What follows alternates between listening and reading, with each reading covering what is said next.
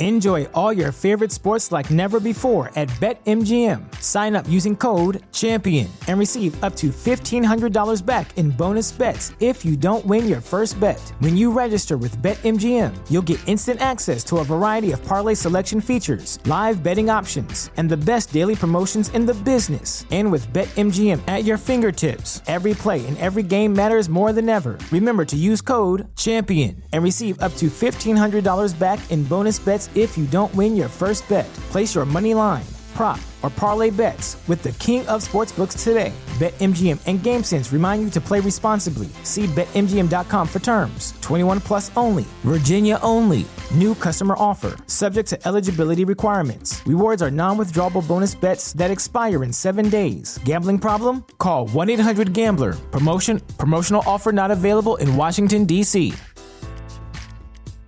Well, I mean, you have to, to look at it realistically. You know, ACLs, I had an ACL in college and I missed a whole season. And uh, generally, an ACL for a basketball player is a, a, full year recovery. And if it's a full year for Klay, that puts him out for the season. You know, we've kind of left the door open um, in case the rehab goes perfectly and, and the doctors say he can, he can go. But you know, the reality is on April 1st, um, that's the nine month mark. Mm-hmm. He got his surgery on July 1st. April 1st is nine months post op uh, for an ACL. Uh, it's unlikely that he's going to play this year.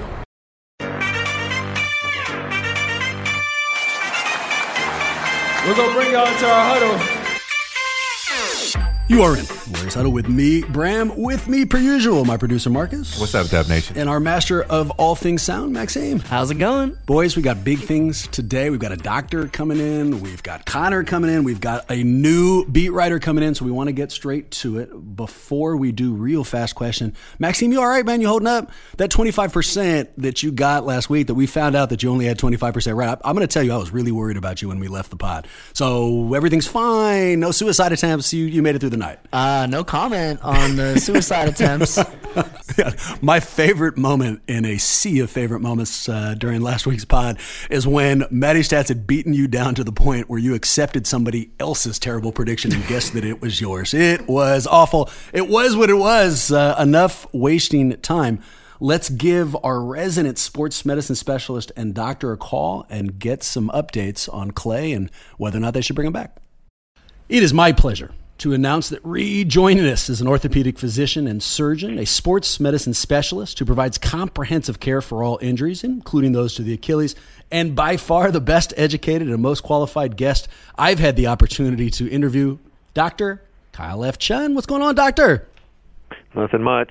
My weather's better than yours, as normal. Thanks, man. So is your technological skills. Let the record reflect. I set this up. The doctor doesn't have that much time. It's remarkably nice for him to give us even a second of his professional day. And then when I try to call him, I screw up the call like three times in a row. So, Doc, uh, how unimpressed are you as we sit here right now? Like on a scale of one to 10, at like a 50 as far as how terrible I am technologically?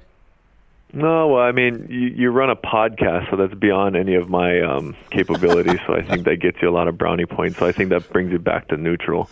Uh, all I am is lucky that Maxime and Marcus are not here to explain to you that it's just magic that it actually goes. I have no idea how the hell my words appear online, man. It's somebody else. But let's speed right past this um, because we desperately need your medical opinion. Uh, we were just rocked by some, and I don't want to say panicking news, we'll call it interesting news.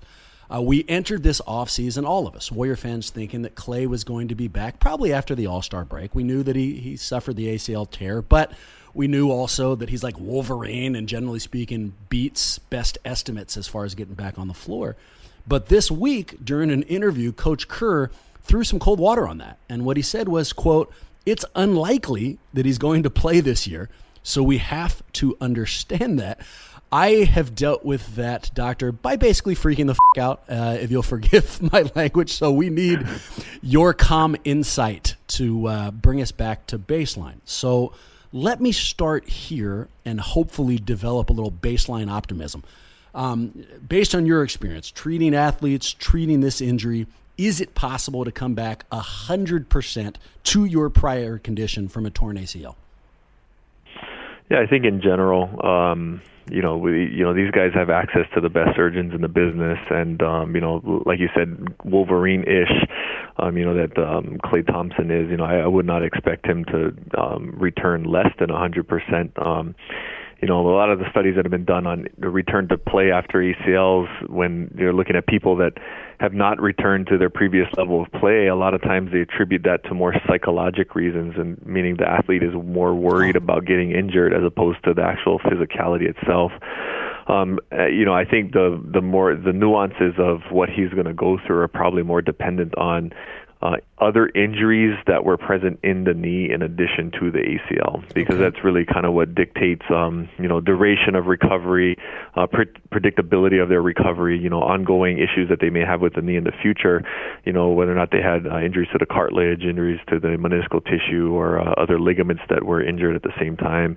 It's an isolated ACL, and somebody like him with the access to the um, you know medical facilities and um, services that he has, I would not expect him to come back at less than 100%. I think ACLs nowadays are fully recoverable injuries that can bring people back uh, to the point that they were at before. Okay, so Klay will be Klay. It's just a matter of Klay will be Klay. There you go. Um, whether yeah. or when he can actually get the hill back on the court. Let's go back Correct. to just generally speaking.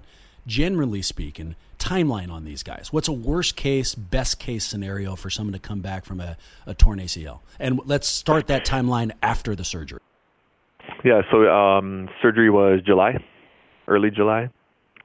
Yeah, so I mean, if you kind of march that out, and the you know the line I like to use with a lot of um, my patients, you know, I'm not treating um, you know um, professional athletes on a regular basis, like you know these guys that are taking care of uh, Klay Thompson are.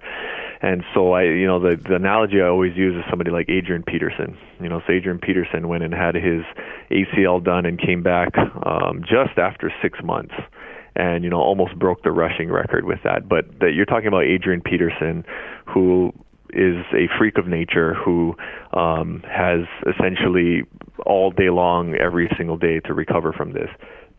Excuse me. And the reason I use that analogy is I'm trying to explain to my patients, hey, look, you're looking at six months in the best case scenario with nothing else going on if mm. you're Adrian Peterson. And so when you march that out from July, that puts him somewhere around the All Star break, which is somewhere seven months around there. Yeah. And if he had anything else going on, like if he had needed a meniscus repaired or if he had some cartilage stuff that needed to be taken care of, you know, that's pushing your rehab back minimum six weeks, eight weeks, 12 mm. weeks, depending on what kind of repair had to be done. And, you know, to to anticipate somebody to return back to NBA level play at six or seven months after an ACL I think is um, it's possible, but I I don't think it, it's beyond the realm of uh, reason to you know think that hey maybe this maybe he shouldn't come back this year because if he has any like I said any other injuries that need to be addressed, but even just muscular atrophy that hasn't caught up um, by that point, um, you know all of those kind of things can you know uh, set him up to be re-injured again and that's the ultimate thing you want to avoid is you don't want to re-tear. You don't want other injuries to occur and the times that they do occur when people are under rehabilitated. And so i've you know i've had patients go back to their previous level at 6 months 7 months. I've had people take a year and it it depends on what else they got going on there Uh, you kind of transitioned into the very question I wanted to ask you. Help me realize the virtue of patience. I mean, you can imagine, you know, fans is short for fanatics, man. We lose our mind. And right now, we're all losing our minds, and we want to see Klay back. Talk to us about the other side. What are the advantages of waiting longer, right? Or put differently, what are some of the risks if we allowed Klay to come back too early? Yeah, I think I'll address the risk first. I think the risk of allowing somebody, you know, at least from a surgical perspective with my patients, my risk of cutting them loose early is that I get a re-tear. You know what I mean? And that's kind of the thing that I think about the most with an ACL is you know, am I going to get a meniscus tear in this guy, or am I going to get a you know re-injury to his ACL if sure. I let him go back because he doesn't have the you know reaction time, he doesn't have the muscular uh, tone and uh, strength to kind of stabilize his knee. You know, we go in there and reconstruct these ligaments, and objectively, you know, we do a good job putting the nuts and bolts together, but there's so much dynamic stability that goes into the knee that's controlled by their neurolo- the, the athlete's neurologic system to you know fire the muscles at an appropriate time as well as the muscle's ability to stabilize the limb. And so in those situations where you know um you know you're trying to cut this guy, get this guy back as soon as possible you know, sometimes you, you find yourself going like, oh, I don't know if I'm like fully confident with this because you look at his muscle and you're like, ah, he's close, but he's not fully there. You put him through the battery of tests and you know, you know, check the boxes off. You know, can he do this, that, and the other? And even then, when he kind of you know checks all the boxes off, you're still holding your breath a little bit, especially in a guy like him. Yeah. I, you know, and then to address your second point of whether or not you know there are some downsides of holding him out longer, and in regards to me with somebody like him. I would be more than happy to hold him out longer. Like you know, the longer I can hold him out and the longer that I can rehab him, the happier I am as a surgeon. Yeah. Why? I mean, I, I think I can imagine that, but explain it for us. Is it literally just there's no such thing as too much rest?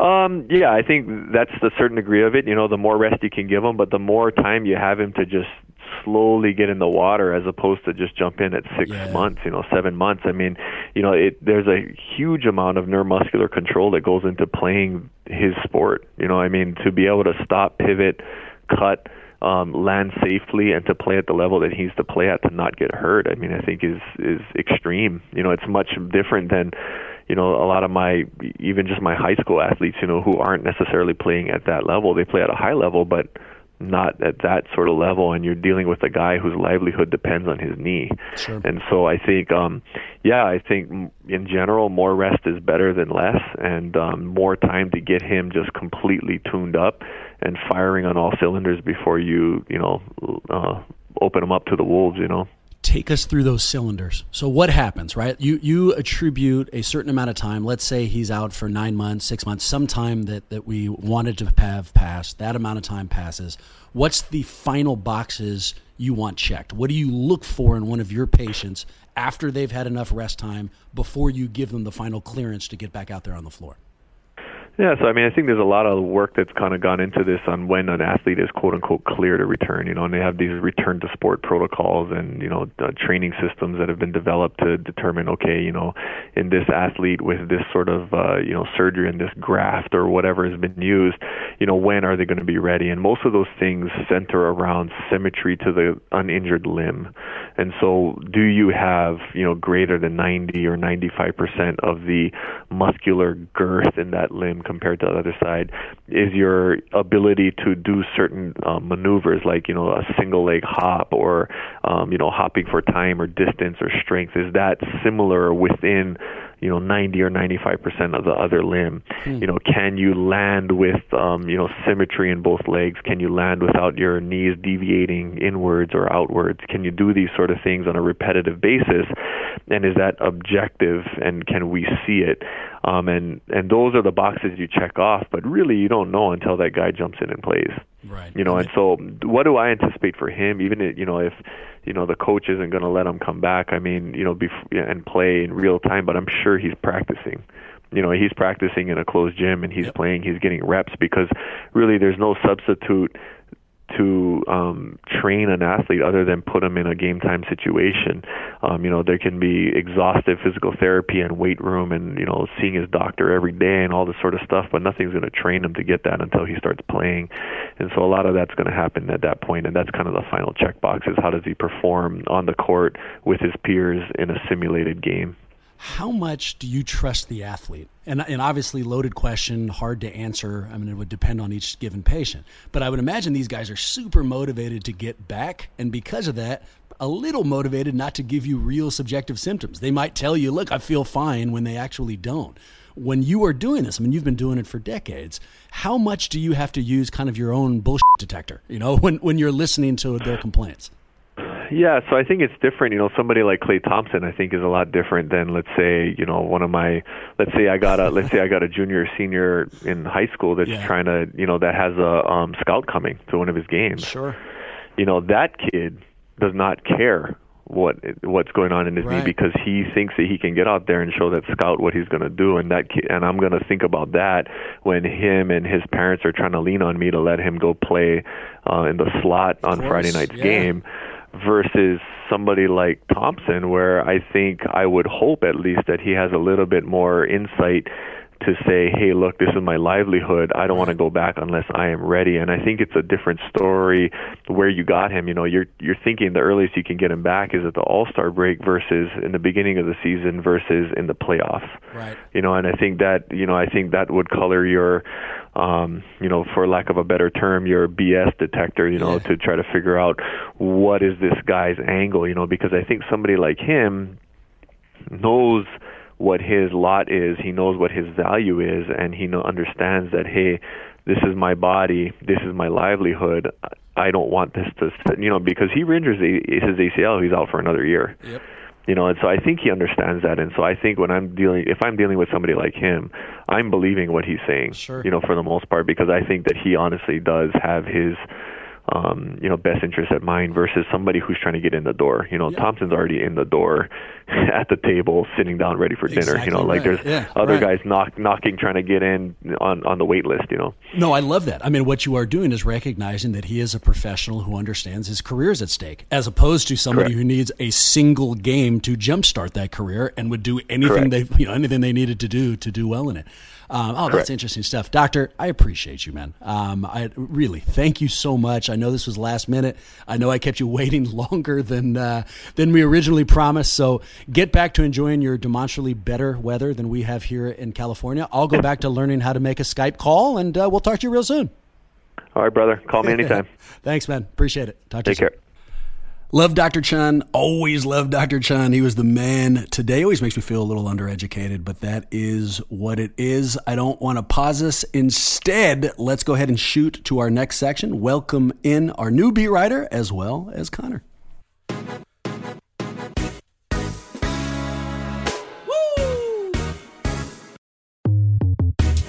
It is my great pleasure to re-welcome back into the huddle the Golden State beat writer for the San Francisco Chronicle, a man who covers every Warriors practice, press conference, shoot around, and game, and a guy who's starting to become familiar with the horror that is the commute from San Francisco to Oakland and vice versa. Mister Connor Letourneau, what's going on, Connor? Thanks for having me. I appreciate it. Yeah, you don't seem like you're too beaten down, man. You're okay. The uh, having to travel out to Chase Center is agreeing with you. No, no, it's it's been fun. I'm still kind of riding the the good vibes from the beginning of the season. You know, I'm still feeling that freshness for my eight week furlough. But no, it's uh, it's been fun. I you can't re- Wes can't really relate because he didn't get the break that I got. Yeah, but that's exactly right. Thanks for introducing somebody who hasn't yet been introduced, man. I mean, also thanks for making it seem like the commute is nothing. I hope that your freshness from this season runs out before the end of this podcast. With no further ado, let's get him onto the mic. It is my pleasure to announce joining us for the first time. The San Jose Merc and East Bay Times Warriors specialist, the host of the Locked On NBA podcast, and someone who will undoubtedly be surprised at just how informal and aggressive this show is, Mr. Wes Goldberg. What's going on, Wes? Thanks for having me. Of course, man. Thanks for coming.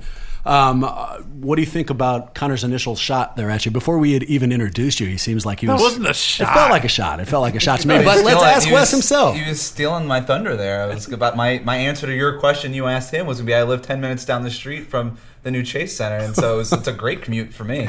I have no problem with it. Which he's like very energetic right now, but within like four days, he'll probably be miserable about it. yeah. I felt exhausted through that answer. At first, I really liked that we were taking like group shots at Connor, and then I found out that you don't have a commute at all, and No. now I kind of dislike He just you. Wes. happened to move to San Francisco right before he got the job, which Yeah, it was just coincidence. I might just get a Vespa. I might be one of those guys that just like you should get a scooter like this guy.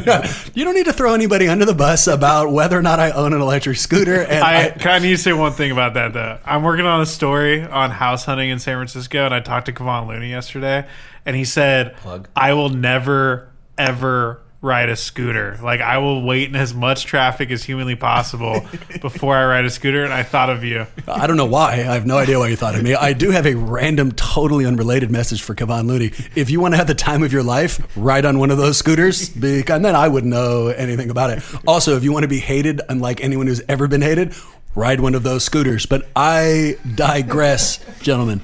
Lots of Warrior stuff to talk about, but before we can get into it, we got to get to know the new kid. Wes, we have a series of questions we like to ask all the new reporters as they come in. Um, your reputation precedes you. You don't know this, but Connor has actually said a lot of nice things about you off the mic before you came in, so we want to test some of them. Um, Okay. Let me start this one. This isn't one of the nice ones he says, but where are you from, man? I am from South Florida. That's a very generic term. I don't know how. I don't know if your listeners know South Florida. I tell people Miami. If they know where Miami is, I tell them Fort Lauderdale. And if they know where Fort Lauderdale is, I tell them Coral Springs, Florida. There you go. Shout out nine five four. Did you grow up a Heat fan? What, what was your favorite Grew up team? a Heat fan. I grew up a I grew up a Heat fan, a Dolphins fan, and a Marlins fan. I boycotted the Marlins because screw them. Uh, I unfortunately suffered through the Dolphins my entire life, but they haven't been good in 30 years.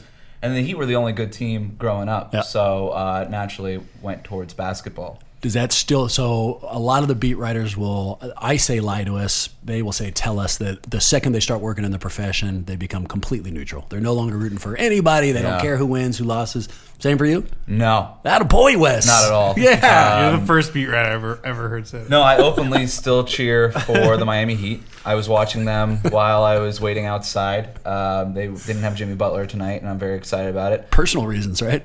Yeah, definitely. Herro though. Yeah, Tyler Herro is going to be the man. Um, Dwyane Wade was my icon hero growing up. You know, I want to be just like him in everything I do, including beat writing. Yeah. Um, but uh, the Dolphins still make me miserable. I'm trying to think how somebody beat writes like Dwyane Wade. And just so that you know, when I said personal reasons, that's why Butler is missing the game tonight, not why you're Right. watching. Okay. Just want to Right, make sure there wasn't like a weird miscommunication there. halfway Personal through. reasons for Butler missing the game and for me being on this podcast. Fair enough. Exactly right.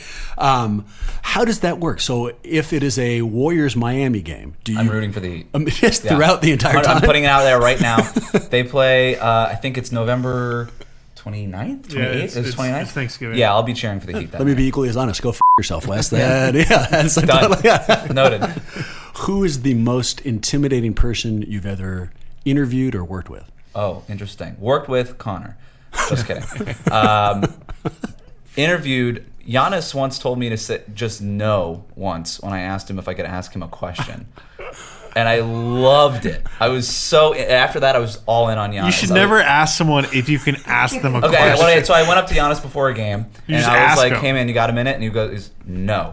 And I was like, "Sick. Uh, have a good game." And then he's he had this worst game of the season against the Miami Heat. I was in Miami when it happened, so that's what you get, Giannis. It Giannis. was just basically a perfect storm of fantastic activities for you. But that's Yeah. also Yeah. kind of baller that you would just go up to Giannis and ask him that because most people would would never talk to him unless it was like a, a, a you know a, a pre scheduled interview. Right. Also, the, the the I think I got lucky because in, in American Airlines Arena, what it used to be called, the Heat, where the Heat play, the visiting locker room is basically as big as the space that we are sitting in right now. Uh, Humongous. so- which exact? With yeah, no. It, I think we're on the fifty-first floor. Yeah, that's right. Um, yeah. Uh, long elevator ride up here. This is the suite Fancy one though. big yeah yeah fancy building um undisclosed location but uh, no it's a small room and uh, nobody was around there was like not enough room in the room for the PR staff there. So it was just Giannis with his legs stretched out and like he was sitting on one wall and his feet were basically touching the other wall and that's when I went up to him and he just Do you think the- the Giannis will remember you when he joins the Warriors and you have to ask him for more questions? yeah and he'll probably just be like no Yeah. nice. Do you know how much I love the visual? I mean, it almost sounds like a movie scene. Small room, almost nobody's in it. One person comes in and spends one second saying, "Do you have time to speak?" They say no. He's like, "No problem," and leave immediately. yeah, Just I, I immediately turned turn around, around, and walk out of here. Yeah. I was like, "Yeah, great interview with Giannis." Me I- neither, Giannis. favorite I gotta leave. Like, that makes two of us. Yeah, exactly right. And I hope you get your ass kicked. Here's our final question. It is not only our most important, but it is a two parter. If I tell you something that you do not find funny, are you willing to fake laugh? And if you are, how is your fake laughing skills? I am willing to fake laugh. Most of the time, I am fake laughing, and uh, my fake laugh is terrible, and you will know it right away. Oh. Yeah, that's unfortunate. Okay, Yeah. we're gonna have to work on that. I, I mean, I'm really fired up to have you on. Phenomenal kind of entrance interview here, except for that last part. We got to work on the fake laugh. I mean, I feel like that's kind of part and parcel. I'm a bad liar in general. Yeah, well, we will work on that as well. Um, gentlemen, let's turn to my. I, I don't think I am stepping out of uh, turn here to say my favorite segment is the off the court report. Concept is simple. If you like basketball enough to listen to this show, you watch every game. You know what the hell happens in between the lines. But these gentlemen know what happens off the court. They follow this team, practice, shoot arounds, everything. They are around them all the time. So here we take advantage of that. Uh, what we do for the off the court report is ask them for any stories they have. I shut up and give them the mic. The only other setup I'll give you is that I'm really excited for this one because of this fact. On Tuesday, October 15th at 2:39 a.m., I got this text from Connor, quote, have a great off the court report. No punctuation, no explanation, nothing. I've been looking forward to it until now. Boys, what do we got? Well, can I can I do two? Can we do two? we can do eight. Absolutely. Okay. Uh, Are you starting with? So the first one, part of the reason why I wanted Wes to come on this on the podcast was because I wanted because Wes is involved in this story. Uh, so it was most of our off the court reports involve the actual Warriors. This has nothing to do with the Warriors. Oh, good. this good. Is just this is just uh, This is the nothing to do with the Warriors huddle. So the beat writer. um, so after one of the games in LA, we were staying in the same hotel, and we were just in the lobby of the hotel eating Taco Bell from DoorDash That's right. with a friend of mine. Yeah, you were also about 37 Pringles deep at that point. Yes. good specificity. and uh, and we're, we're we're just talking, and I, I I look to my left, and I see this short black guy, and I'm like, wait, is that Floyd Mayweather? And it was Floyd Mayweather, but it was under interesting circumstances. We'll just say. Do we know how many Pringles he had eaten that evening?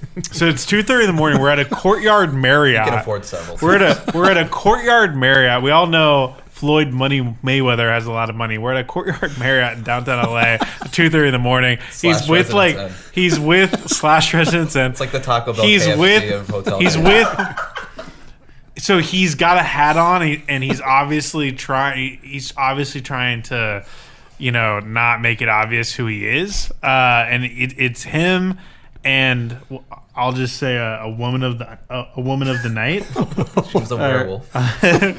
a uh, prostitute as one would say That's what they're called. I like how you said that slowly, as if that was going to be another nickname for a prostitute. No, you just said the word prostitute. Some would call them prostitutes. Yeah, some would call them that, or women of the night, as Or we women- so inartfully ran around it earlier, or werewolf, which is a term I hadn't heard.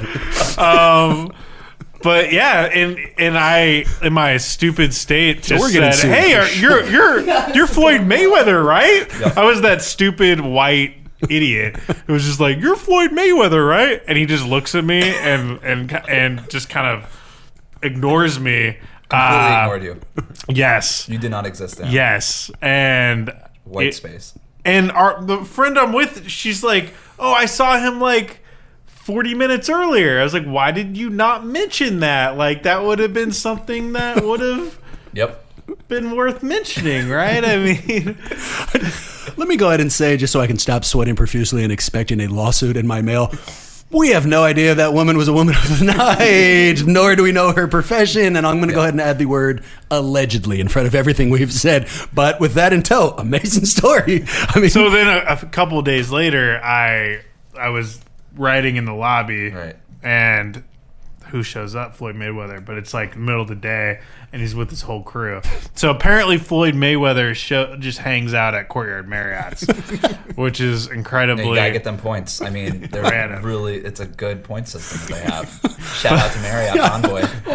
Oh but so the other story was Well, hold on, real quick. Did you consider asking? I'm just throwing this out there as somebody that has heard that this works. Asking Floyd Mayweather, "Hey, do you got a minute?" Might have you help. considered that? Also, was it a small enough room where that message would have reached him? no response. Fair enough. I mean, but they're but they're important questions. They're For the record, Connor, questions. I don't. I don't remember if you remember this, Connor, but you, you, li- you like mouthed me. Is that Floyd Mayweather? and then I go. I look over and I'm. I'm like. No. and then Connor goes, "Are you Floyd Mayweather?" You might have even said money. I mean, having I've never met the man. Um, I certainly don't know him personally, but from what I've learned of him, I would bet the one question that would like insult him by far the most is, "I don't know who you are. Like, are you in fact Floyd Mayweather? I cannot tell. This is a guy who specializes in look at me everywhere he goes. You know, I think maybe next time just play the role of a groupie, like ask for his autograph, something like that. If you could take it back, would you change the interaction? Mm, yes, I would very much so. Actually, my What would you do girlfriend still differently? gives me shit over it. Like she was there and she was like, "I cannot believe that you asked Floyd Mayweather." Who he was, like if he was Floyd Mayweather, it's it's embarrassing. Well, here's your moment to relive it. What would you have asked?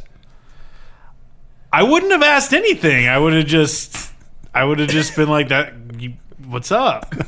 How you doing?" I guess that's a question. I would But have been really down for that conversation at three o'clock in the morning at a residence inn. with an alleged werewolf on his arm. Well, judging only by the tamp or timestamp on my phone, I'm going to guess that happened at about 2:30 in the morning on October 15th. Yeah, sounds sounds about fair. You got another one for us? As many as you yeah. have. So the other one was um, that same trip when we were in LA. They they practiced at UCLA one day, and Wes had just left. He was he had to. I, I don't remember where you're going. I went to get a sandwich. You went to get a sandwich, yes. And we we're we're in like the lobby area of the basketball facility at UCLA. And he leaves and I'm just writing in there and Klay Thompson, you know, obviously he's not playing right now, but he's still around the team. He just shows up and he, he sits down right next to me and he's just starts shooting the with me about oh man dude i hate this i hate not being able to practice. Like i just I, all i've been doing is fishing. Like i'm so so in i just bought a new boat and blah blah blah. We're having a good conversation. And then um, kind of out of nowhere he gets a phone call and he answers it. And he just goes hey this is Klay.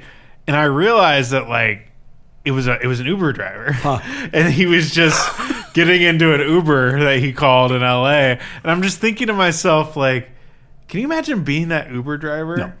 Yeah, no. And when he sees Klay Thompson, he's like, it can't actually be Klay. And then Klay picks it up and drops his first name when he ultimately picks it up. Um, but here's Probably asked him, "Hey, are you Klay Thompson?" as he came over immediately. Where's your woman of the night? He followed up with. Um, when something like that happens, and so I'll keep it personal. Uh, we've been doing this pod for a while, but I haven't gotten used to. We don't interview any of the players, so maybe that's why. But if that happened to me, there would be at least a five, ten second fanboy reaction. I would be surprised that he came over and talked to me, and then you'd settle into it. For you. Are you used to that? Klay Thompson comes and talks to you. You know, surefire all star, three time champion. We know his resume. Is there anything that you get nervous about, or is this just part and parcel of the job? Is what it is. No, no. I mean, I, I think when you first get on, and you might feel this a little bit, when you first get on a beat like the Warriors, especially in my circumstance, I had never covered the NBA at any, any level. There is a little bit of a an off factor, especially when you're talking to like a Kevin Durant or a Steph Curry. You feel it. I mean, you have an awareness of the fact that they are who they are, but you get over that pretty quickly. I think uh, just being around them every day, getting to know getting to know them on a human level. So no, I don't. I don't feel that anymore. I'm in year four now on the beat, and Klay actually grew up in the same area as me. Like he almost went to my high school. If he hadn't moved to Orange County in eighth grade, uh, he would have gone to the same high school as me. We'd know some of the same people. So Some background. there's there's a there's a familiarity there. Is that true for you, Wes? How how comfortable do you? I mean, I imagine you feel really comfortable just based on the Yanni story, but Yeah. take us through it. I mean, do you ever feel nervous talking to any of the players? no. How about Miami? For the team that you actually root for, does the analysis change at all? The only time I was ever nervous to talk with a player was Dwyane Wade. Yeah. that was it. That was it. And, simply because he was a hero of yours, or why? Yeah, no, simply because I he's the reason I like basketball in the first place. And actually, I went up to him the, for the first time I went up and talked to Dwyane Wade. He was injured in the game that I was covering. It was in Sacramento. And uh, I didn't know that there was an NBA rule that if a player is injured, they do not have to talk with the media. And it's actually kind of like you don't go up and approach them and ask them. They have to talk once while they're injured, only once. Though. Only once. So, and not to me. Yes. Have you been leaving awkward interactions in your wake every city that you go to? So I approached Dwyane Wade and I say, "Hey, Dwyane, do you have a minute?" And he said, "No." and so this this seems to I don't know how I got this job. They're basically like nobody wants to talk to me ever. Um, which is a great skill as a beat reporter. So I actually never have any fanboy interactions because nobody ever interacts with me. Did you ever have you gotten to speak to D Wade since then? Yeah, several times Yeah, actually. It's been great, but uh, he's been nothing but great with the media in general. But um, no, I think with with the Warriors, their their access is really good. They do provide a lot of great access Mm-hmm. uh, as far as one on ones and those kinds of things. I haven't been sitting at the gym in UCLA and have Klay Thompson sit next to me and just want to shoot the. Shit. Yep. But um, in general, you know, these one on ones and stuff like that, I, I don't feel nerves at this point because Giannis and Dwyane Wade have basically shot me down at this Yeah, point. sure. And, you know, You get punched in the face a few times. Yeah, you Yeah. stop ducking. Yeah. Totally. Yeah, Yeah. makes sense. Um, well, boys, let's talk Warriors. We're right at the outset of the season. In fact, less than 24 hours away before the uh, Warriors take the floor against the Clips at Chase Center. So, or yeah, the Clips. Uh, so we're definitely going to do some predictions. But before we do, there's been some Klay injury news. Uh, we heard from Steve Kerr, kind of surprisingly. Was it really news though? It was news It was only because it, that was news. It changed our perspective, right? Um, the the only thing we had heard, and I don't even know if that's fair. I'll, I'll say that people's perception following the July second surgery was that he'd be back right about the All Star break, and we had heard nothing to dissuade us from that. And it was one of the reasons we've all been kind of secretly cocky that the Warriors have been underestimated, all these things. And so to hear something not only from the Warriors but from Coach Kerr saying, "Hey, you know, there's a real good chance this guy's not going to be back at all." Came off as news certainly changed my perspective, right? But one of the things that is helping me maintain some optimism is you, Connor. Uh, here is a tweet that I took off of your timeline. Quote, talked to a team source who said the Warriors want to, quote unquote, under promise when it comes to Klay Thompson's rehab from knee surgery. Golden State is still hopeful Thompson will come back, but it's not entering the season with the expectation that he'll save them come March. What do you mean by that? I just meant that Steve saying that Klay was unlikely to come back for come back at all this season was more of a PR thing than anything else. Um, it was a messaging thing. The reality of the situation is nothing has changed. Uh, there's been no setback in Klay's rehab. The the the view on his rehab has not changed internally. The Warriors are optimistic. They're hopeful that he'll return at some point. Um, but they don't want to go into the season with all the the hype and speculation around the fact that oh well they just need to get to late February early March and then and then Klay will come back right? Because that's been a lot of the narrative. And I think Steve has been getting more and more kind of annoyed with that line of questioning. And I think he just wanted to put an end to that line of questioning um, because at the end of the day it's better to have no expectation. So anything that happens is kind of gravy. And so they're still they're still optimistic that he'll return. I still, if I had to bank my life savings, which isn't a lot, on uh, on something happening, I would say that he does play this season. You agree? I would say that they he probably plays only because, and I think a lot of people think that okay, if they're in the playoff race, they'll they'll play him. So whatever, and maybe that's true. There's probably true. That's not really how the Warriors operate, but I do understand that line of thinking. I do think it's if if Klay plays this season, it's because he super wants to, mm-hmm. and it will be basically to, to give him a chance to get on the court because we've already heard that he's really really bored. I know he told you that he was really really bored.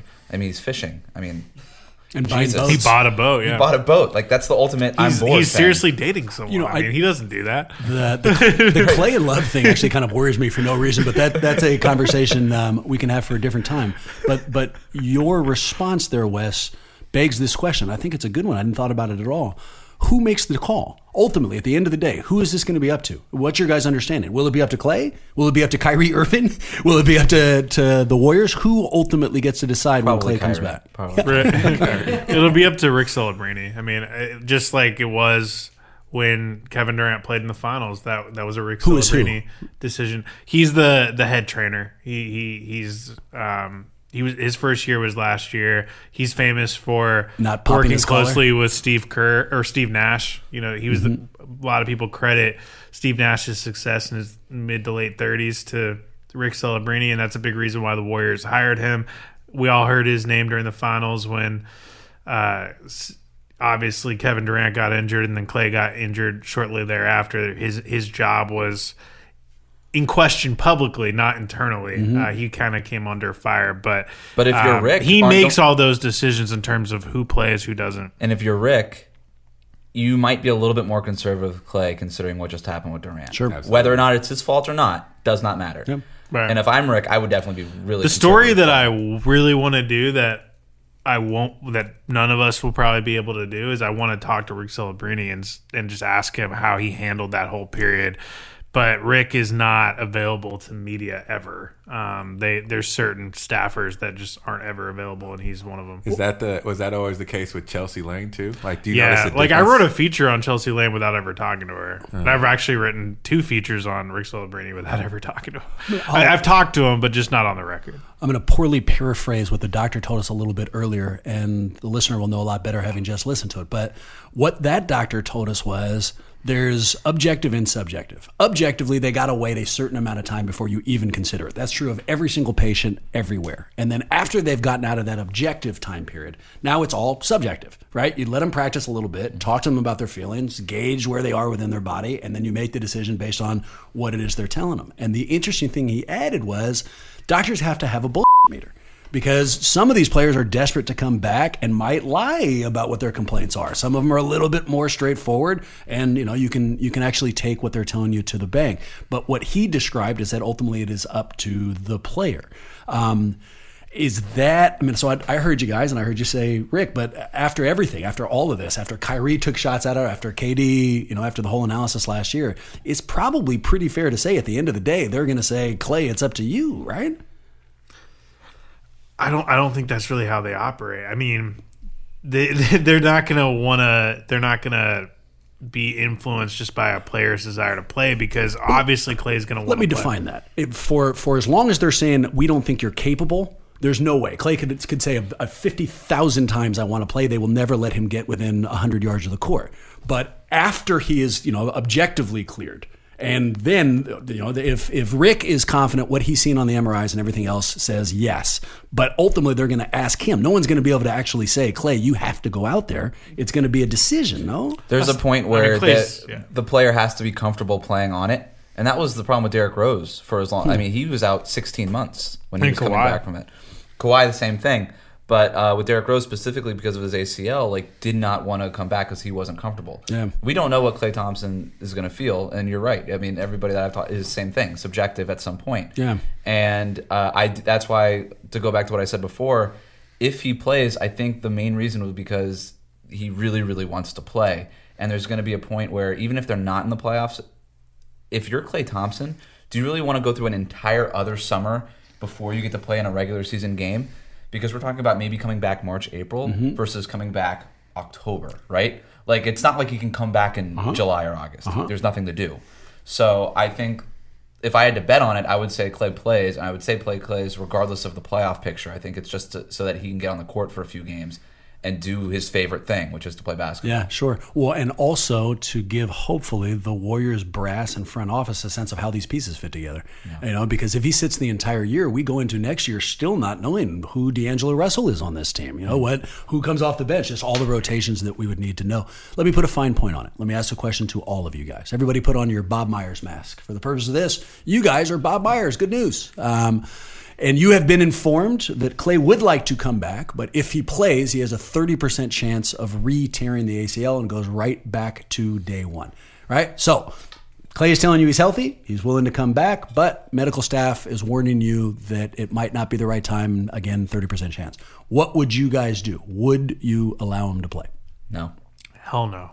There's Why? no there's no stakes. I mean, th- this isn't Game Six of the NBA Finals. You know, the the. the the best case scenario for this team, even with a healthy Klay, is maybe make the Western Conference Finals. This team's not winning a title. I just don't, I don't see that happening.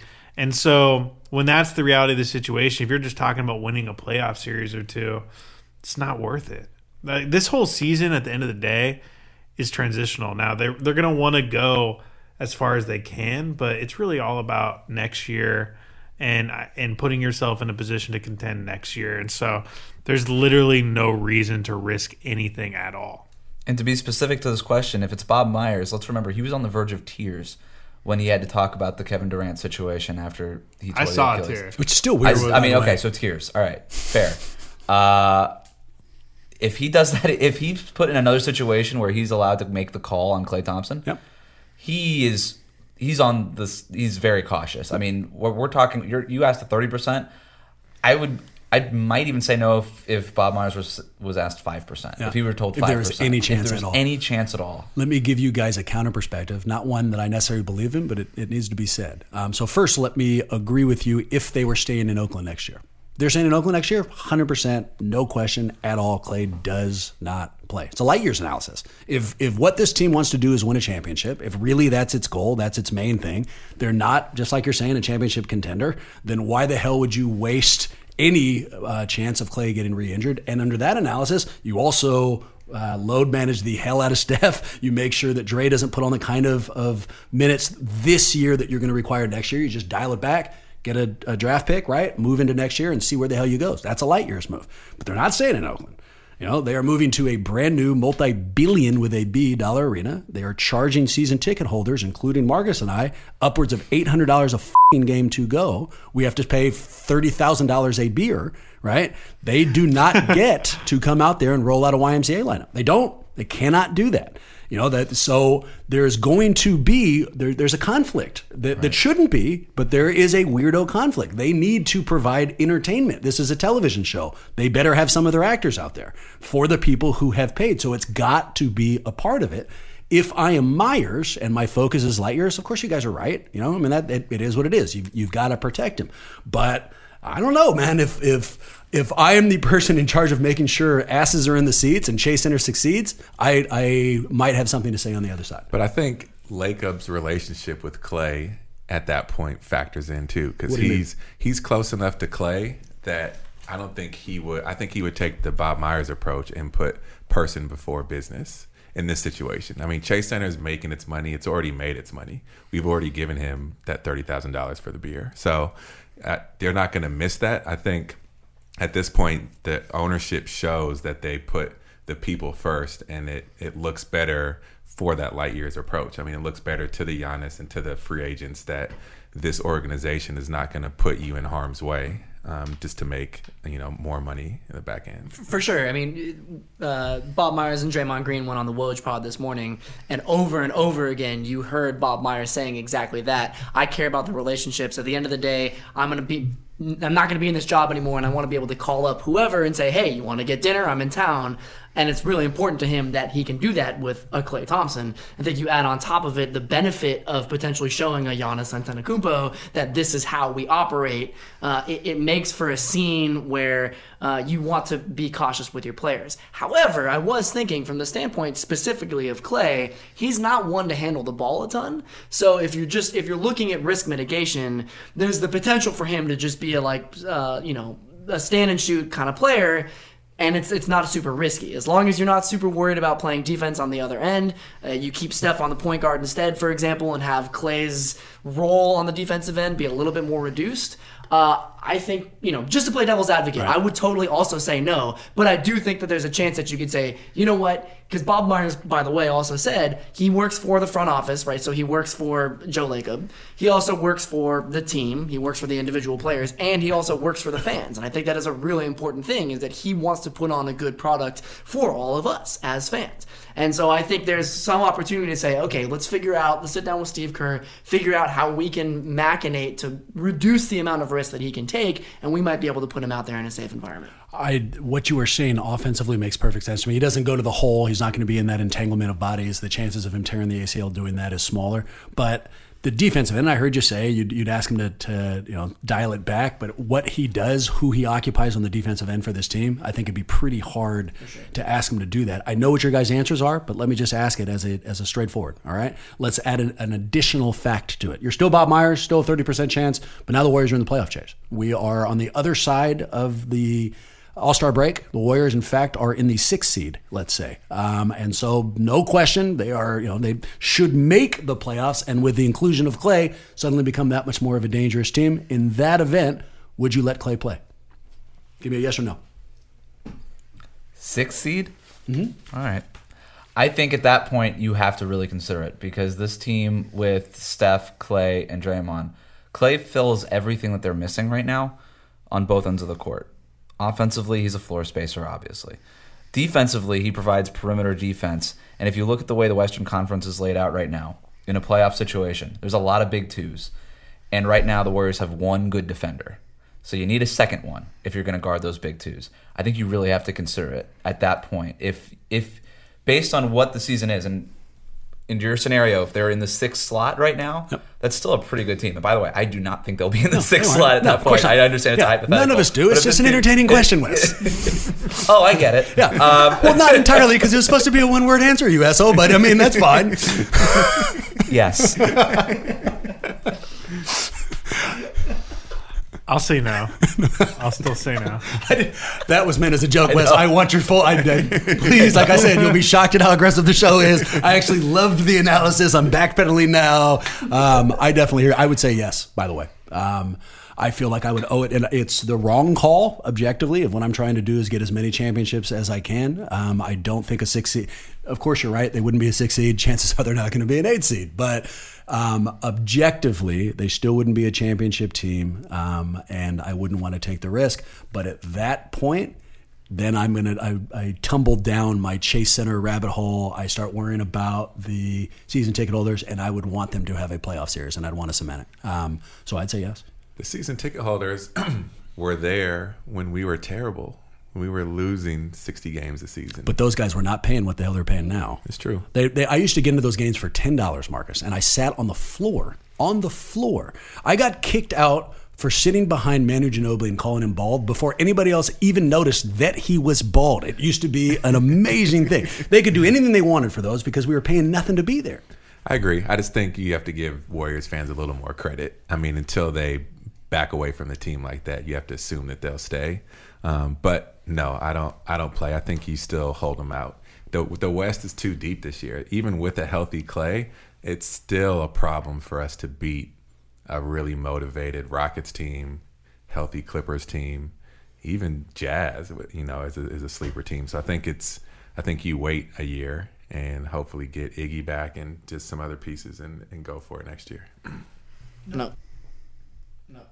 You want analysis? You're looking at me like you want No, analysis, I- but I thought it was a one word answer. I was looking at you as the man who understood the question. Nicely done, Maxine. Meanwhile, I gave you like a 45 minute response that danced around nothing. So I did the worst job on that last general Warriors question, and then we got some prediction stuff. The Warriors lost Alfonzo McKinnie this week to make room for Marquese Chriss.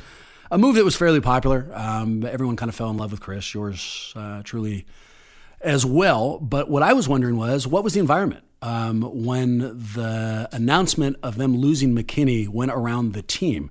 Was there anybody sad? I mean, how does that work? I've never been around a team when they lost a team member. Is it like a loss? Do they all understand it's a business? What happens in that?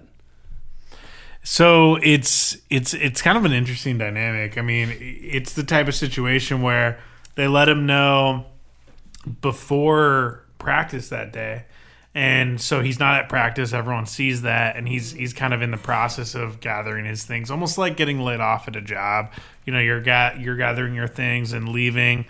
Um, and the way the the schedule works, there's not a lot of necessary, not a lot of overlap necessarily.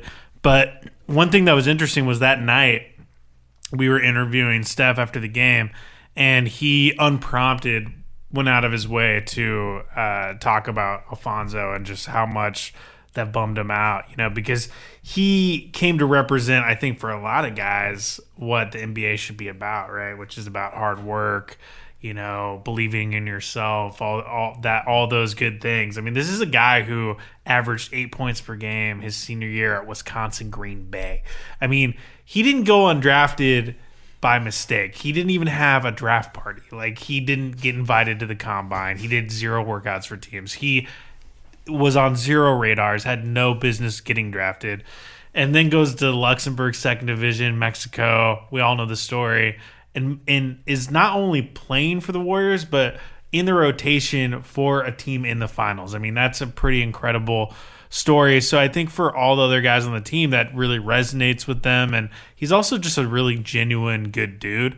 And so I think it really bothered them. But uh, the reality of the situation is, I think they also knew it was coming for a good week plus. I mean, everyone knew Mark Chriss, Chriss was making the roster, and there was really not a lot of other options. Not a lot of other options for the Warriors. Obviously, Alfonzo was their only non-guaranteed deal. So This is somewhat conversational whiplash. I wish I'd asked it to you earlier. What was your perception of the Warriors coming in?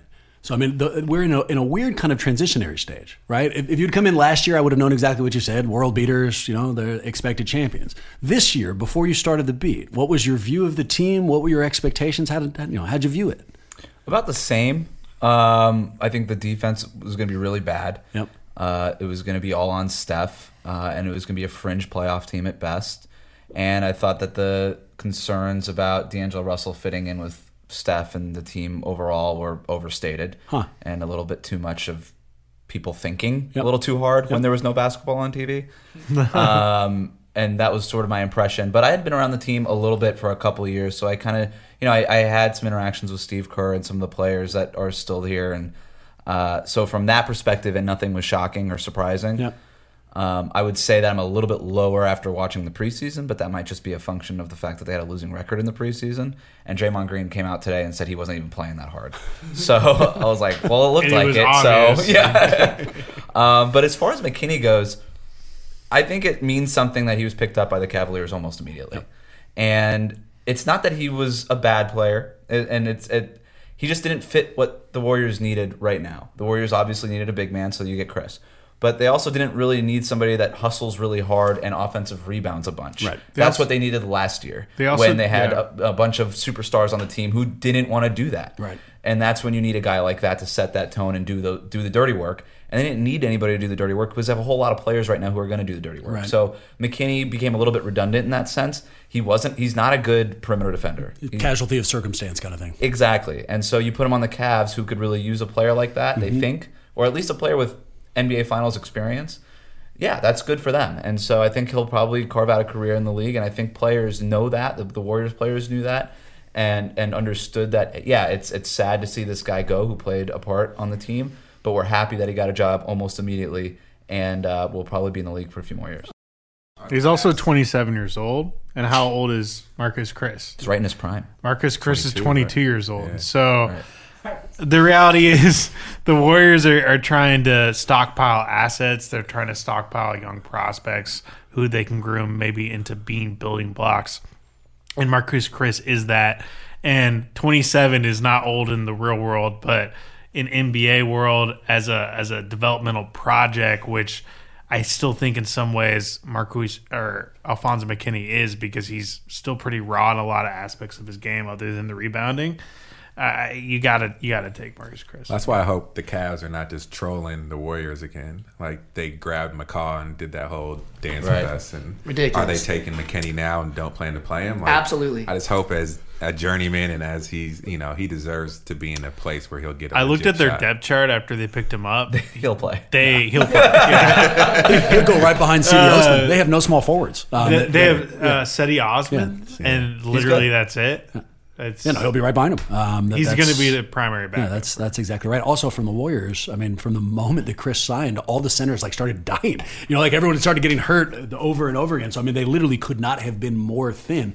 Everything had to have happened exactly as it happened for Chriss to be on the team and and Zoe to no longer be on it. It is what it is, right? I mean, it's that's part of this in particular. Are you implying that Marquese Chriss is responsible for all the injuries on the other side? I felt like that's what I was just saying. I, I didn't mean to just imply. No, that is not what I'm saying. I know nothing about it, nor do I know the profession of the woman who is with Money Mayweather on the night of October 15th at about 2:34 a.m. No idea who that could have been.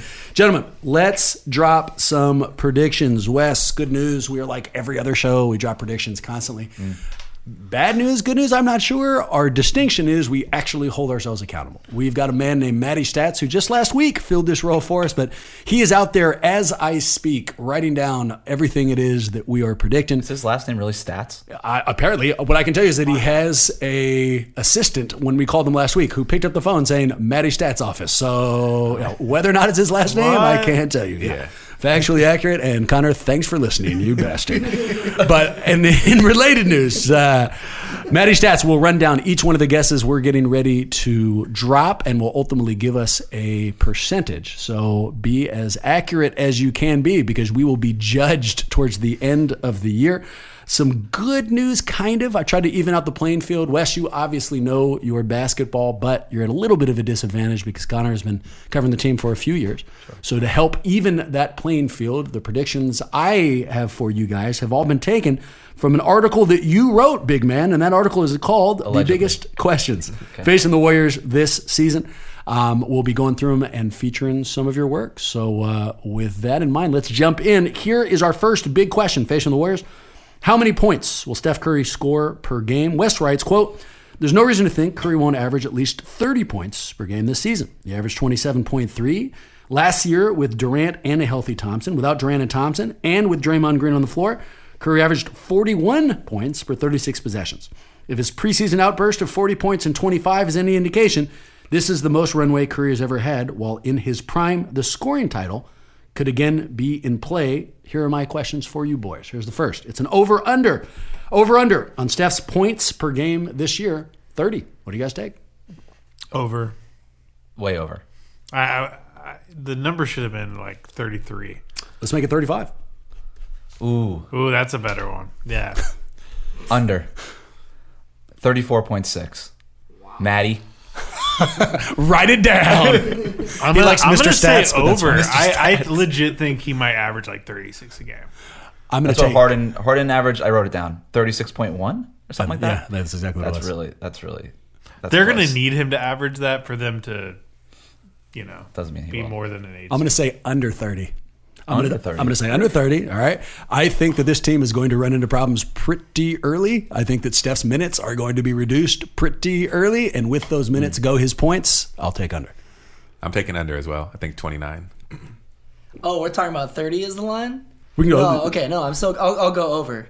Yeah, I'll go over on 30, but definitely under on if, 35. if it's under 30, then that's bad news for the Warriors. Yes, it is. Yeah, It's really bad Yes, it is. Who, gentlemen, wins the scoring title this year? Giannis. I think Steph. I'll go Giannis as well. Scoring title, Harden. Interesting.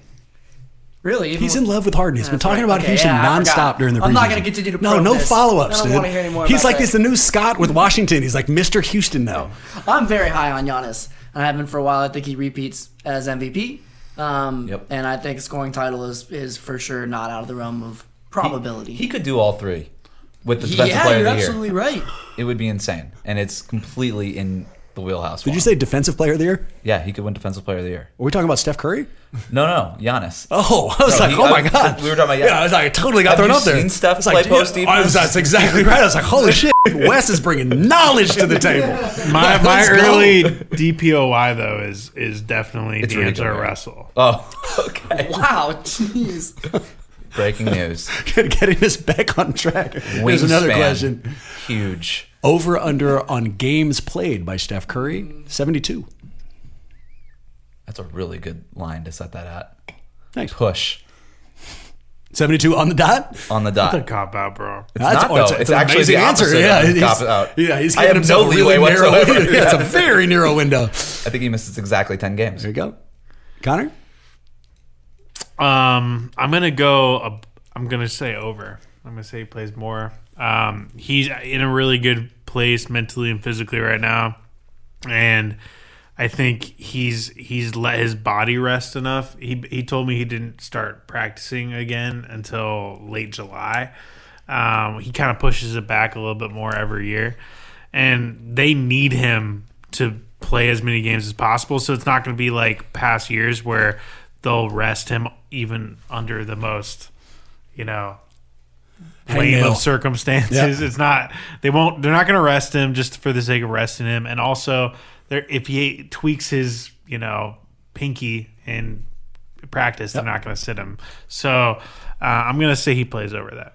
I'm locked into a pessimistic outlook, which I'm not very happy about. With that pessimistic outlook and what I just told you about his points per game, I got to take the under. Um, and you just basically told me why. You know, what I think is we're going to reach a point where if Steph's tummy hurts a little bit, we're talking about a month absence. You know, we are saving him and not allowing him to use some of his career odometer minutes to wind down during a season that might not end up with a championship. MT.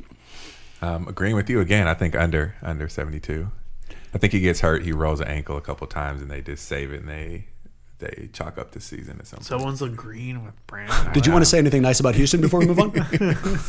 Maxime. So this is I just want to put for the record this is precisely the example of where last year I would have said the opposite of what I'm about to say just to sort of excite conversation 25%. and so that's bullshit I'm off this year.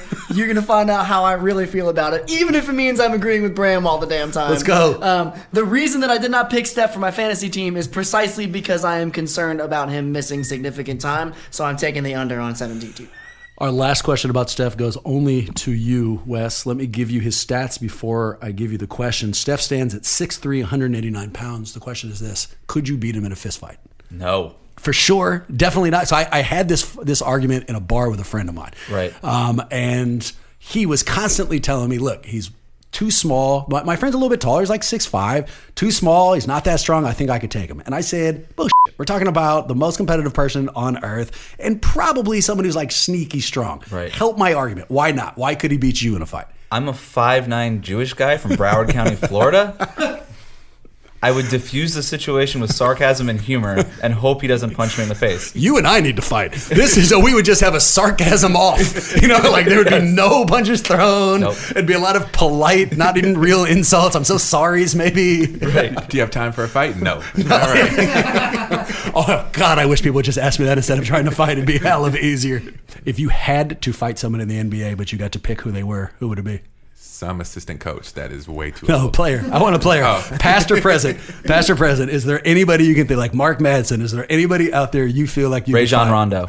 Oh man, I feel like Going he'd down. be wiry. Let's No go. way. Let's go. Is that just because you have legit rage for him? Yes. Only player in the league I don't like. Going back to that question, do I cheer for players? Yes. Do I actively cheer against them? Rajon Rondo. Let's go. Do I fight players? Rajon Rondo. Exactly right.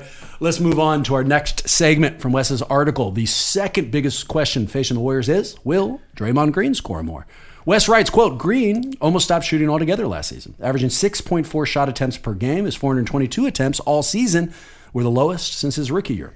For reference, that's how many threes Lakers forward Kyle Kuzma took last year, which leads to this over under, gentlemen, points per game for Draymond Green next year 14. Under. I've been saying under as well, which is a bad sign for the Warriors. I, I, I, I don't, I don't. I think he's a guy. I was saying this last night to someone. I feel like he's a guy Is it who Mayweather? He'll never know. He wouldn't tell him who he was. You know, he, he asked him like 50 times Looked and we like him. never got the response, dude. Well, if you don't want to talk about that, what about Draymond's points per game? yeah, exactly right. But I'm going to need your name to attribute you for the article, so at least keep that in mind. No, he he's a.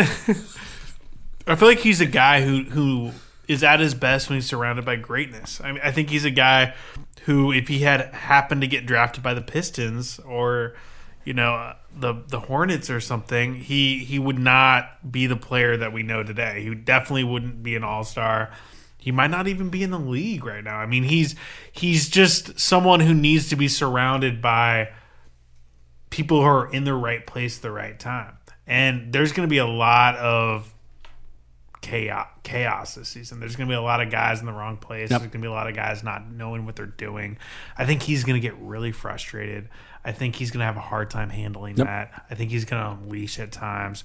And I think at some point, if they're actually out of the playoff picture, he's going to just start phoning it in because he's a guy who needs stakes. He just needs them. I, I think one of we talked a little bit about this on a prior show, but one of the interesting unintended downsides of losing smart players like Livingston and Iguodala and Durant is that it inadvertently takes down Draymond's game. I mean, what what Draymond is is a phenomenally intelligent player, and he uses that intelligence on the floor constantly to gain advantages. But you need if not equally smart, intelligent people, people who need the system in order to take advantage of that intelligence. When Draymond is threading a pass to meet somebody with the ball where they're supposed to be, that person needs to know where they are supposed to be. When Draymond is hedging defensive uh, sets to, you know, to, to start the defense in a way that's supposed to be started, the rest of the people need to follow that quarterback move. If they don't have that knowledge or intelligence, he becomes an undersized power forward you know, and, and we lose a lot of the intangibles that only he can bring. And we saw some of that during the preseason. I agree. I think I would change intelligence for experience in that analogy, and I think you're spot on. I just think they don't know what they don't know yet. The players are too young; like they're all rookies, and should have gone like, to the Janet Jackson concert. Exactly. Um, so, but I think I'm I'm going to go slightly above four, like if 14.0 is the the line, I'm yep. gonna go 14.7. It's gonna be a You're 14, so just slightly above. I think, you know, Steph already came out and said we need Draymond to shoot more. So if he has that green light, he's gonna have to start hitting that top three. I think you know he still has a few three to four buckets per game where he just out hustles the other team back down the floor and and gets those sneaky baskets. So. I think just over 14. I need something optimistic, and I also realize I didn't answer the question. I hate agreeing with you, so I'll still do it. I'll say over. Maxime? Under. Um, over under on Draymond Green's three point percentage. Last year, for a point of reference, 28.5. I put the number this year at 31%, boys. Over under. Under. I think that those two years where he was a good three point shooter were admiration. Aberration? admiration. They were admirably. They were an admirable aberration. That's, exactly uh, right. the appropriate response to Connor there is go f yourself. Yes. All right. You like? Are you a writer or something? Um, I think no. I, he his form's not good.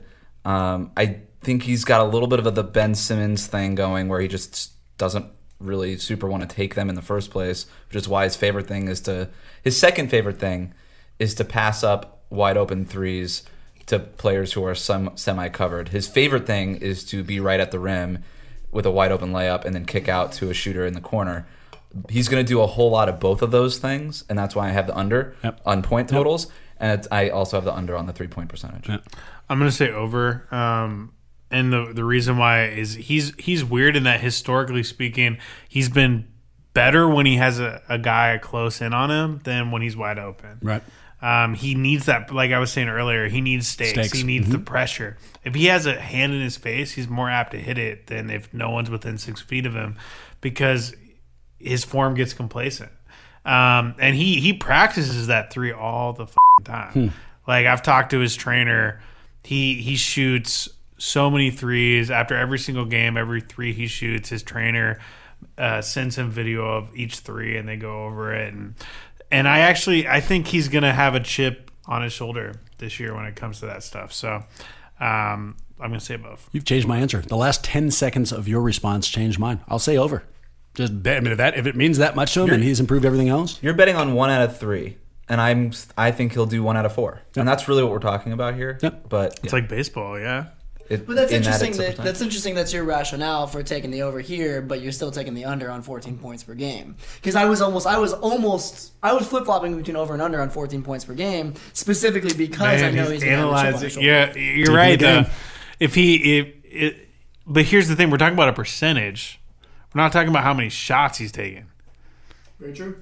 So only Matty Stats knows how to solve this one. Oh, I'm I'm I'm well, pretty sure that if he hits a higher percentage of shots, there's a better chance he scores more points. I, I, mean, I don't. My last name doesn't need to be Stats in order to figure that. And he'll probably out, be but, more willing to take that shot in the first place. Yeah. You should probably take both overs. now, your appropriate response, Connor, is go f- yourself. Marcus, that leaves you. Um, I'm gonna go over. I think to Wes's point, it's the it comes down to one out of three or one out of four, and I think he does one out of three. Um, Draymond's always stepped up when he needs to and, and kind of been better than what people think he can be. Um, and he needs to do that. When he's going to the hole instead of kicking it to the corner, he can't kick it to Jordan Poole and Omari Spellman every time. So he's to take that shot, score over 14, and hit about over 3.1. Speaking of the best person that Draymond Green can be, our final over under involving this player, gentlemen. How many players will Draymond Green publicly call a bitch next year? I put the number at one. Over under. Who's the one? Anyone you want, buddy. Okay. It could Rondo. be anyone we find. Yeah. He hates Rondo. Best answer bro. on the pod. That's it. We can shut her down. That, And- and- funniest response today. He hates Rondo. Really don't like him. Will we have anything? Does anyone believe that there will be another public spat? Draymond just literally came out today as part of an interview with Rachel Nichols and apologized and said they realized he made a mistake with KD. So it He also seems like, like, contradicted himself a thousand times. The thing that I love about Draymond is every time he like makes a like a concession or apologizes or what have you, he contradicts himself about three times in the process. it's just I I've come to appreciate that aspect of who he is. It's just Yeah, it's like you answering over unders. It's just, Wes is on fire, man. He's a fourth quarter player, apparently.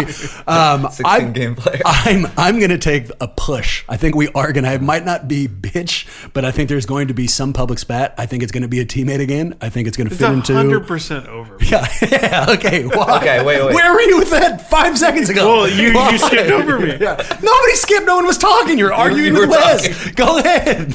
Why? He, he's hundred percent going to be over that because he's Draymond f- Green. I mean, Best do I need- okay, do I sorry, need Wes. another answer? Yeah, sorry, Wes. I'm gonna go. I'm actually gonna take the under here. I think in in his interviews he does seem to be a little bit more cautious, slow to answer, thoughtful. If, if you can like see the gears working before he talks, and I don't feel like that was the case the last couple of years. I think he's rebranding himself in the wake of Kevin Durant leaving, and so I'm gonna take the under, not because he doesn't want to call anybody a bitch, but because he just simply will not in a public setting. You don't think it's circumstance? For example, if magically instead of just having a direct path to KD in that Clippers game, there is a pause, there's a pause, there's a pause. Rachel Nichols comes out, pulls out a camera, sits him down, and says, "Do you think Kevin Durant's a bitch? Do you think there's any way you would have said yes there? Like Last no way, year, right? yeah, you think no? There's no way. There's no way. He's a guy. Who, I mean, he's he's fiery. He comes off the cuff, right? The Yeah. same reason that makes him be able to guard every position at a remarkably small size also leads to him being a little fiery off the lines and saying things that he doesn't necessarily mean. What? Let me ask Wes a question real quick. the The biggest reason why you think the Warriors aren't going to make the playoffs, just from someone who's been around, you know, the team and you a lot, I'm guessing is because you've seen Draymond kind of already acquiescing, right? yes. Yeah, it's the it's the ultimate barometer. Draymond, we can tell being around him, he's already punting. Like he already knows they're. F- Yes. like he already knows that it's game over. Like you can see it in his eyes, right?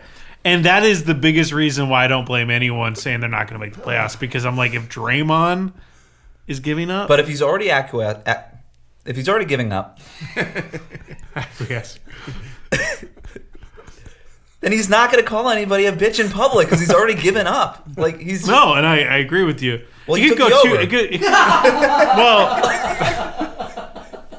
it, it could go one of two ways. Thank you for joining the flip flop pod. It's uh, it's a great day here. Go ahead, back to you It guys. could go one of two ways.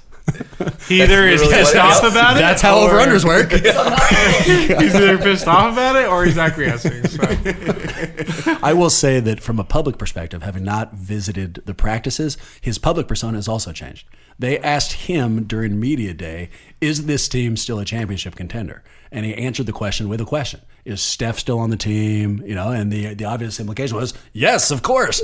Now, when they're talking to him about it, you are not hearing those platitudes. What you're hearing is, "Ah, young guys, we need to develop." And it, it's almost as if he spent a couple of days in training camp, saw these dudes, and was like, "Yep, That's, I'm ex- almost that- that's exactly what happened. Actually, I wrote about that. Like he literally, you could tell a difference in him on day two of training camp. It was like, yeah, and I and I felt that as the beat writer. Like, it's one thing to to see names on paper and just be like, look, they still have four all stars. When Klay comes back, they have four all stars. So Sort- I was three going on. I was going. an asterisk. Yeah, I was going on radio interviews being like, "Oh, it's ridiculous that people would say they'd miss the playoffs." And then I walked in like first day of training camp and I looked around. I was like, "Oh yeah, who the hell are these guys? Who the hell are these guys?" If they second dude actually you need asked, "Are you Omari Spellman to be a factor, then yeah, it might be a problem. You know, that's that's just not you know going to bode well. This turns sad quickly. Let's hit a uh, one more question. In fact, I have two and three predictions left. Here is the overarching question. Wes, asks who guards LeBron James, Kawhi Leonard, etc., and writes there are no good answers here. In the preseason, Paschall and Alfonzo McKinnie saw time on James, and only one of those players is still with Golden State. Glenn Robinson III, who won the starting small forward job, will draw the straw. Here are the questions: Over under on points allowed per game, gentlemen. 115 for point of reference. They allowed 111 last year and 108 collectively over the last three years. Points per game or defensive rating? Uh, points per game.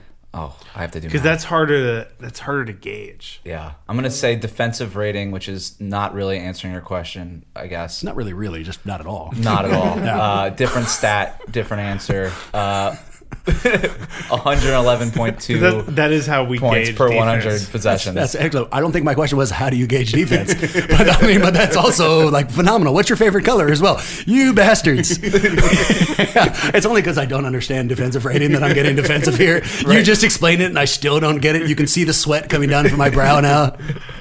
But take it either way you want. Give me So I, how many teams gave up over 115 last year? I want that point of reference. almost none. Um, I think the most was like 115, but I don't have it in front. What'd you say the Warriors gave up last year? I wasn't Last year they gave up 111.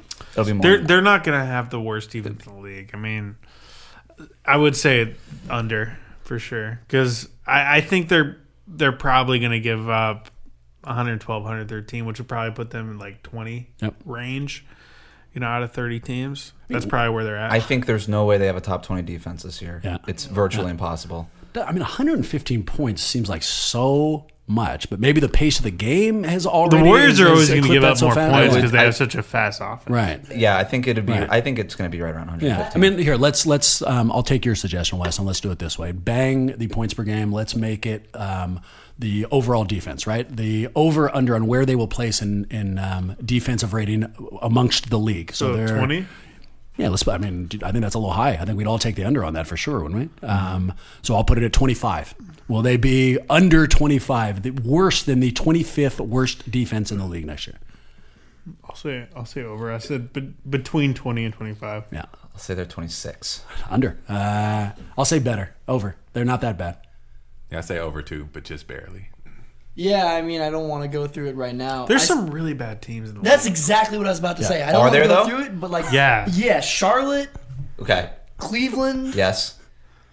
Phoenix. Mm, Phoenix they're not too as bad bad this year. Defensively, They're not- and they're going fast. They they had the worst defense in the league two They- years ago Two years ago. Uh, of all time. I mean, Yeah, Phoenix is. Mm, they're not going to be terrible. Though. They're going to be right there with. Yeah, I- it's going to be like neck and neck with the They've got, a, they've got one of the only rim protectors left who just got a little bit older and better in, in Nate. Chicago. They're going to have a decent defense. yeah. Wendell Carter Jr., Otto Porter Jr., Done. somebody else Jr. Yeah. The Kings probably. Tomas won't Satoransky. It might. It might be. It's like it might be twenty five. Dead on. Are you taking the push? Sure, I'll do it. Yeah, lock myself in. Twenty five percent. Here's our final question. It comes from both me and from Wes. The question is this Will the Warriors make the playoffs? Wes writes The eighth seed in the West last season, the Clippers won 48 games, but the ninth place team, the Kings, won 39 games, meaning that 40 wins or more would have been enough to make the playoffs. So in the five previous seasons, the final seed in the playoffs won 47, 41, 41, 45, and 49 games, an average of 45.2 wins. It'll take something around there to make the playoffs this season. Boys, I'm a good writer. Will they make the playoffs? No.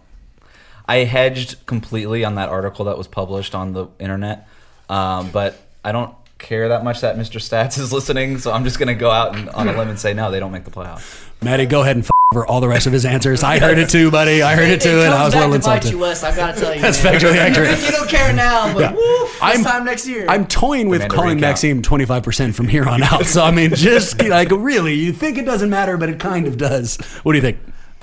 Yeah, they'll make the playoffs. I'll say over. I'm going to go last. What do you think? Yes, they make the playoffs.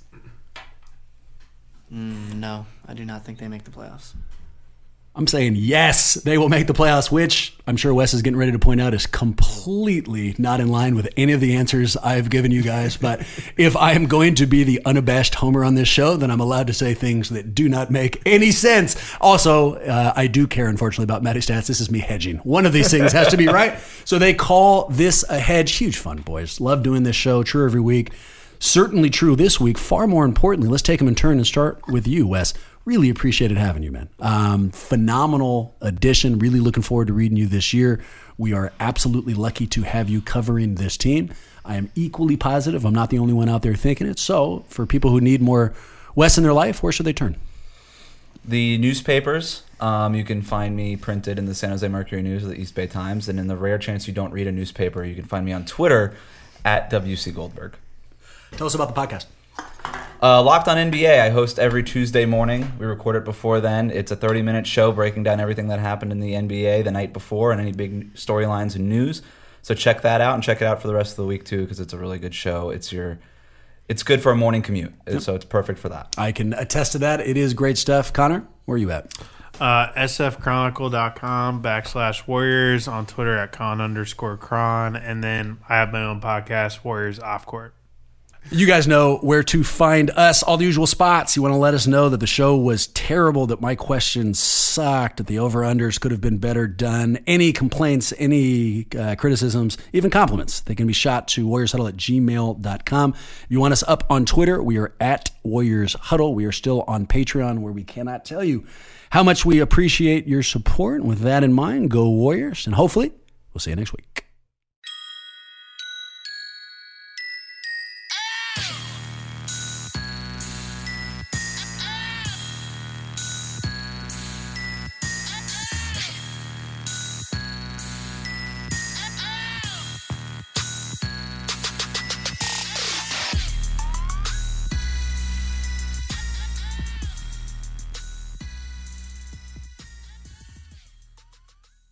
Good, good.